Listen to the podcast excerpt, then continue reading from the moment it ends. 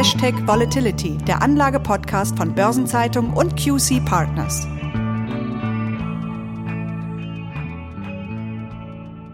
Die Rohstoffpreise hussieren, denn die Nachfrage ist riesig, aber das Angebot knapp. Gerade die sogenannten seltenen Erden sind ein bedeutender Rohstoff für die Technologie und besonders in Bezug auf die Energiewende werden sie immer wichtiger.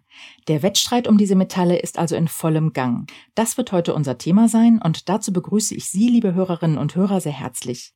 Mein Name ist Christiane Lang, ich bin Redakteurin bei der Börsenzeitung und ich spreche natürlich wie immer mit Thomas Altmann, Partner und Leiter des Portfolio-Managements bei QC Partners. Herr Altmann, in unserem letzten Podcast haben wir uns mit den aktuellen Materialengpässen aufgrund der derzeit massiven Rohstoffknappheit und den belastenden Auswirkungen auf die Wirtschaft beschäftigt. Heute schauen wir einmal auf die Rohstoffe selbst und hier genauer auf die sogenannten seltenen Erden, die ja immer bedeutender werden. Vielleicht erst einmal zum Einstieg, welche Metalle sind das genau und sind sie wirklich so selten, wie es der Name suggeriert? Hier lassen Sie mich mit dem zweiten Teil Ihrer Frage starten. Der Name seltene Erden ist tatsächlich doppelt irreführend. Denn wie Sie ja schon gesagt haben, sind das Metalle und keine Erden. Um den Namen zu verstehen, müssen wir etwas in die Geschichte einsteigen. Zum Zeitpunkt ihrer Entdeckung im 18. Jahrhundert wurden seltene Erden ausschließlich als Oxide, also als Sauerstoffverbindungen aus bestimmten Mineralien gewonnen. Um diesem Irrtum vorzubeugen, ist mittlerweile auch der Begriff seltene Erdmetalle gebräuchlich. Und selten deshalb, weil man früher davon ausgegangen ist, dass diese Metalle nur sehr selten vorkommen würden. Wirklich selten sind sie aber gar nicht. Denn selbst Thulium, das seltenste Element der seltenen Erden, ist noch immer nicht so selten wie Gold oder auch Platin. Also das ist wirklich interessant. Bleibt aber dennoch die Frage, welche Metalle sich hinter den seltenen Erden verbergen. Das stimmt. Insgesamt gibt es 17 seltene Erden. Diese unterscheiden wir in acht leichte seltene Erden und neun schwere seltene Erden. Auf die einzelnen Namen und ihre Plätze im Periodensystem will ich jetzt nicht ausführlicher eingehen. Okay, da könnte man also durchaus in die Tiefe gehen, aber das ist für unser Thema heute ja nicht unbedingt entscheidend. Kommen wir zur Bedeutung der seltenen Erden. Eingangs hatten wir schon erwähnt, dass diese Metalle gerade für die Energiewende wichtig sind. Für was werden sie denn hier genau benötigt? Das ganz große Thema sind hier die Magnete, die sowohl für Windräder als auch für Elektromotoren benötigt werden. Hier kommen die hervorragenden hartmagnetischen Eigenschaften der beiden seltenen Erden Neodym und Dysprosium zum Einsatz. In einem Windrad steckt pro Megawatt eine Tonne der Legierung Neodym-Eisenbohr. Und in Elektromotoren verbauen Ingenieure die stärksten Magnete, die sie derzeit herstellen können. Hier profitieren sie davon, dass das Prosium Magnetfelder bis zu einer Temperatur von 200 Grad stabil halten kann. Ohne das Prosium wäre ein Magnetfeld nur bei maximal 80 Grad stabil. Insgesamt, nicht auf dem Motor begrenzt, können in einem Hybridfahrzeug bis zu 20 Kilogramm an seltenen Erden stecken. Also ist Windenergie und Elektromobilität ohne riesige Mengen an seltenen Erden gar nicht möglich. Gibt es daneben denn noch weitere wichtige Einsatzbereiche? Die gibt es. Die Einsatzgebiete sind wahnsinnig vielfältig und über eine Vielzahl von Branchen verteilt. Wenn wir kurz bei den Autos bleiben wollen, stecken seltene Erden außer in den Elektromotoren auch im Lack, den Katalysatoren, den Frontscheiben sowie den LED-Leuchten. In der Medizin finden wir seltene Erden in Röntgengeräten sowie Kernspintomographen. In der Unterhaltungselektronik sind seltene Erden allgegenwärtig. Kein Mobiltelefon und kein Notebook würde ohne seltene Erden funktionieren. Auch an Plasmabildschirmen und Kopfhörern sind sie beteiligt. Und auch in der Glas- und Keramikproduktion kommen seltene Erden zum Einsatz. Und auch die Raumfahrt ist auf seltene Erden angewiesen. Und damit ist die Liste noch lange nicht vollständig. Das klingt ja so, als würde unser modernes Leben und der Fortschritt auf vielen Gebieten ohne diese Metalle quasi zum Erliegen kommen. Jetzt sind die seltenen Erden zwar nicht so selten wie Gold oder Platin, das haben Sie ja vorhin gesagt, aber die Vorkommen sind dennoch begrenzt bei stark steigender Nachfrage. Sind damit die Energiewende, die Digitalisierung und so weiter möglicherweise in Gefahr? Es gibt ja Berechnungen der Internationalen Energieagentur, dass zur Erreichung der Klimaziele im Jahr 2040 im Vergleich zu heute ein Mehrfaches an Mineralien benötigt wird. Ja, dass die Nachfrage nach seltenen Erden weiter ansteigen wird, ist vollkommen richtig. Um das Ziel der Klimaneutralität zu erreichen, gehen Experten davon aus, dass die EU bis zum Jahr 2050 eine zehnmal höhere Menge an seltenen Erden benötigen wird. Man geht im Moment davon aus, dass die weltweiten Vorräte an seltenen Erden bei mindestens 120 Millionen Tonnen liegen. Dem steht aus dem Jahr 2020 eine jährliche Förderung von 240.000 Tonnen gegenüber. Das bedeutet, dass die heute bekannten Vorräte beim 500-fachen der letztjährigen Förderung liegen. Und zusätzlich werden immer wieder neue Vorkommen entdeckt. Perspektivisch wird auch das Recycling der bereits verwendeten seltenen Erden einen immer höheren Stellenwert einnehmen. Gleichzeitig konzentrieren sich Forscher darauf, die Rohstoffintensität der Produkte in der Zukunft zumindest deutlich zu reduzieren. Im Idealfall finden sie sogar Ersatzmaterialien. Die Klimawende sehe ich durch den steigenden Bedarf an seltenen Erden also nicht in Gefahr. Gut, also zumindest von den reinen Mengen gibt es hier keine Gefahr, sagen Sie. Allerdings stammen die Rohstoffe zum Beispiel für elektrische Antriebe oft aus sehr umstrittenen Quellen in der dritten Welt mit nicht nachhaltigem Abbau. Verhageln solche in Anführungszeichen schmutzigen Metalle nicht letztlich die ökologische Bilanz der E-Motoren? Für die Batterien der Elektroautos ist das ein valider Punkt. Lithium und Kobalt sind die beiden Rohstoffe, die für die Batterien besonders wichtig sind.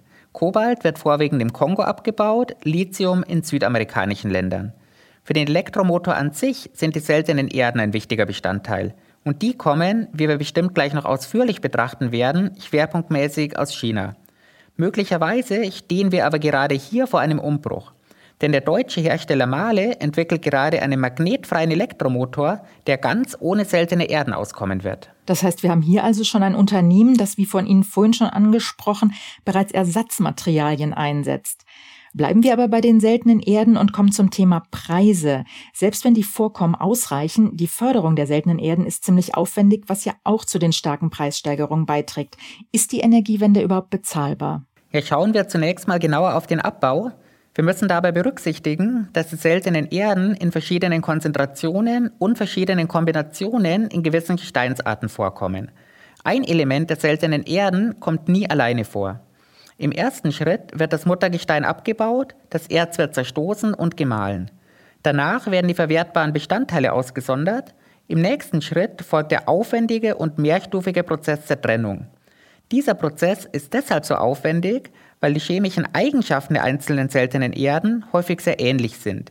Die gängige Methode erfordert hier etwa 300 Arbeitsgänge und den Einsatz gefährlicher Chemikalien. Dazu kommt, dass in den Erzen meist auch radioaktives Thorium enthalten ist. Sind ja diese ganzen Punkte, die Sie gerade genannt haben, der Grund dafür, dass einige Länder in den 90er Jahren den Abbau seltener Erden eingestellt haben? Genauso ist es, denn zwischen 1965 und 1995 haben die USA die Produktion von seltenen Erden dominiert. Seit 2010 wird der Abbau außerhalb Chinas jetzt wieder forciert. Die Aufbereitung überlassen die Förderländer aber dennoch China. Trotz Monopol und steigender Nachfrage ist die Preisentwicklung aber nicht so extrem, wie wir es vielleicht erwarten würden. Wie stark sind denn die Preise tatsächlich gestiegen und mit was wird auch noch gerechnet? Schauen wir hier noch einmal auf Neodym und Dysprosium, also die beiden Rohstoffe, die wir im Zuge der Windräder und Elektromotoren schon genauer kennengelernt haben. Innerhalb eines Jahres haben sich die Preise hier mehr als verdoppelt. Im Vergleich zu den Höchstkursen aus dem Jahr 2011 liegen die Preise aktuell 70 bis 80 Prozent niedriger. Bei dieser Einordnung müssen wir jedoch berücksichtigen, dass China damals aufgrund eines Konflikts mit Japan im südchinesischen Meer einen Monat lang keine seltenen Erden an Japan geliefert hat. Das hat die weltweiten Lieferketten erschüttert und die Preise entsprechend explodieren lassen. Dieses Beispiel zeigt eindrucksvoll, welche Preisbewegungen im Extremfall möglich sind, auch wenn ich das nicht als Prognose verstanden wissen möchte. Jetzt sagen Sie hier diese Preisbewegungen im Extremfall. Nun heißt unser Podcast ja Hashtag Volatility. Wie sieht es denn mit den Volatilitäten dieser beiden seltenen Erden aus? Ja, in den vergangenen fünf Jahren lag die Zwölf-Monats-Volatilität bei beiden Elementen in der Spitze bei knapp über 20 Prozent. Das ist vergleichbar mit der Volatilität des Goldpreises und absolut nicht alarmierend. Okay. Kommen wir mal zu China. Das haben Sie vorhin schon ein paar Mal erwähnt. Demzufolge gehe ich davon aus, dass das ein sehr wichtiges Land für die seltenen Erden ist. Wo überhaupt kommen diese Metalle überall her und wo liegen die größten noch nicht geförderten Vorkommen? Ja, die Förderung der seltenen Erden ist tatsächlich sehr einseitig verteilt. Wir haben ja schon gehört, dass letztes Jahr insgesamt 240.000 Tonnen an seltenen Erden gefördert wurden. Davon entfallen 140.000 Tonnen bzw. knapp 60 Prozent auf China. Auf Platz 2 folgen die USA mit 38.000 Tonnen, auf Platz 3 Myanmar mit 30.000 Tonnen. Der vierte Platz geht an Australien. Und auch bei den bekannten Vorräten steht China auf Platz 1 mit seinem riesigen Vorkommen in der inneren Mongolei.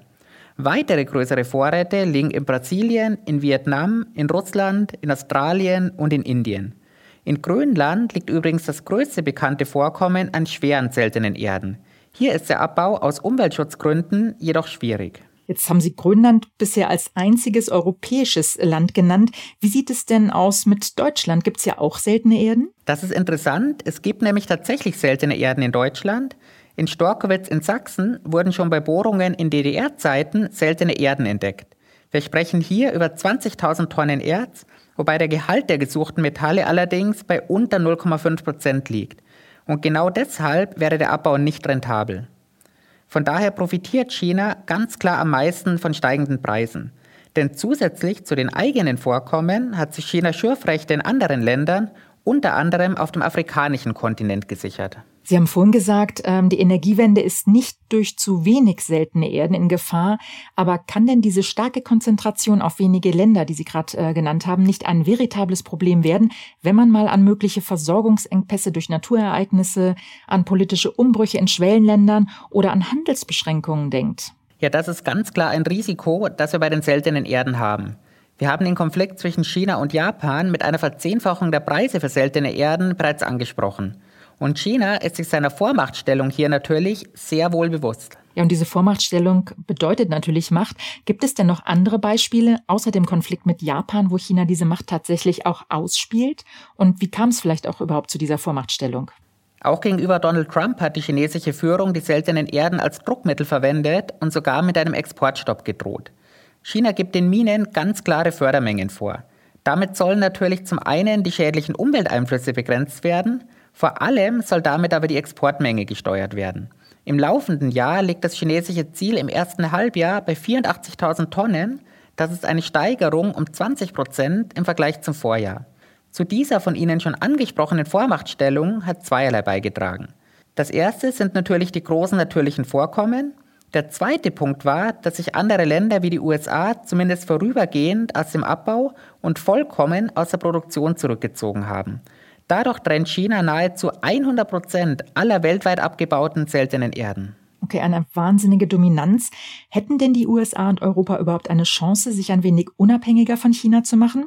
Das scheint ja doch ein recht verzweifeltes Rennen zu sein, wenn man zum Beispiel auch an das Angebot Donald Trumps denkt, der Grönland von Dänemark kaufen wollte. Und er ist ja auch nicht der Einzige, der ein Auge auf Grönland geworfen hat. Es gibt ja inzwischen Unternehmen, die dort Minen errichten wollen. Ja, Grönland ist unter Rohstoffgesichtspunkten super spannend, das haben wir schon angesprochen. Für die EU ist dieses Rohstoffthema sehr zentral, denn ohne Zugang zu den notwendigen Rohstoffen ist der Green Deal der EU nicht zu verwirklichen. Und genau deshalb warnt Marko Sefcovic, der Vizepräsident der EU-Kommission, davor, die Verringerung der Abhängigkeit von fossilen Energien nicht gegen eine noch größere Abhängigkeit von seltenen Erden einzutauschen. Und genau deshalb hat die EU bereits detaillierte Pläne zur Verringerung dieser Abhängigkeit von China vorgelegt. Das ist natürlich spannend. Wie sehen diese Pläne denn aus? Ja, die Antwort der EU ist sehr mehrstufig. Zum einen erstellt die EU bereits seit 2011 alle drei Jahre eine Liste mit kritischen Rohstoffen. In diesem Prozess werden 83 Rohstoffe überprüft. Die wichtigsten Kriterien sind dabei die wirtschaftliche Bedeutung und das Versorgungsrisiko. Wirtschaftliche Bedeutung meint die Zuordnung der Endverwendungszwecke der Rohstoffe Versorgungsrisiko beschreibt die Konzentration der globalen Produktion von Primärrohstoffen, die Lieferung in die EU sowie die Regierungsführung der Lieferländer. Aktuell stehen auf dieser Liste 30 Materialien, das sind drei mehr als drei Jahre zuvor. Und unter anderem sind sowohl die leichten seltenen Erden als auch die schweren seltenen Erden darauf vertreten. Jetzt haben wir diese Liste, aber welche Handlungsempfehlungen leitet die EU denn für sich selbst aus dieser Liste ab? Diese Liste spielt für die EU eine wichtige Rolle bei der Verhandlung und dem Abschluss von Handelsabkommen.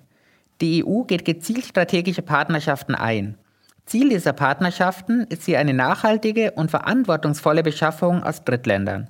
Unter anderem verhandelt die EU aktuell mit Serbien und der Ukraine über eine Erschließung der seltenen Erdenvorkommen, wobei die Beschaffung aus Drittländern nur einer der Bausteine der EU-Strategie ist. Weitere Bausteine sind eine Verringerung der Rohstoffabhängigkeit durch eine zirkuläre Rohstoffnutzung sowie ein zunehmendes Recycling von Rohstoffen. Vereinfacht gesagt will die EU auch bei seltenen Erden dahin, wo sie bei einigen anderen Rohstoffen schon ist. Bei Wolfram werden mittlerweile 42 Prozent des Bedarfs durch Recycling gedeckt, bei Eisen und Platin sind es jeweils 25 Prozent. Die EU hat hierzu die Europäische Rohstoffallianz ins Leben gerufen, in dieser engagieren sich mehr als 100 Unternehmen mit dem Ziel, die EU in den Wertschöpfungsketten seltene Erden und Magnete widerstandsfähiger zu machen. Zu einem späteren Zeitpunkt soll das Tätigkeitsfeld auf weitere kritische Rohstoffe und Basismetalle ausgedehnt werden. Vergleichbares hat die EU zuvor bereits mit der Europäischen Batterieallianz getan. Also geht es sehr stark um die zirkuläre Rohstoffnutzung und das zunehmende Recycling, um eben die Abhängigkeit vor allem gegenüber China zu verringern. Jetzt haben wir sehr ausführlich sämtliche Hintergründe angesprochen. Rohstoffe sind aber natürlich auch ein wichtiges Anlagethema. Deshalb zum Schluss noch eine Frage, Herr Altmann. Wir haben ja auch über Preisanstiege und Volatilitäten gesprochen. Ist es noch ein guter Einstiegszeitpunkt für Anleger? Sie sprachen im letzten Podcast ja einen möglichen Superzyklus an. Oder auf was sollten Anleger bei Rohstoffinvestments vielleicht achten? Die Frage ist natürlich nicht ganz einfach zu beantworten. Und ich muss hier vorweg schicken, dass die seltenen Erden als Rohstoffe nicht an einer Börse gehandelt werden. Ebenso haben wir hier keine Derivate wie Futures oder gar Optionen. Von daher ist die einzige Investitionsmöglichkeit der Kauf von Aktien der Minenbetreiber. Am Beispiel des MVIS Rare Earth Strategic Metals Index sehen wir, dass diese zumindest schon sehr gut gelaufen sind. Wir sprechen hier über eine Year-to-Date-Performance von 30% und eine 12-Monats-Performance von 122%. Ob da noch Kurspotenzial vorhanden ist, das muss jeder für sich selbst entscheiden. Gut, das war jetzt ein sehr neutrales und salomonisches Schlusswort, Herr Altmann. Aber mit den sehr interessanten und spannenden Informationen, die Sie uns hier gegeben haben, kann man sich, denke ich, wirklich bereits eine sehr gute Meinung bilden. Vielen Dank dafür. Und damit verabschieden wir uns nun von Ihnen, liebe Hörerinnen und Hörer, und freuen uns, wenn Sie wieder dabei sind am 23. Juni, wenn die nächste Folge von Hashtag Volatility erscheint. Bereits jetzt am kommenden Freitag, am 11. Juni ab 7 Uhr, erwartet Sie eine neue Folge des Podcasts 7 Tage Märkte, die Wochenvorschau der Börsenzeitung. Bis dahin, alles Gute. Bis zum nächsten Mal.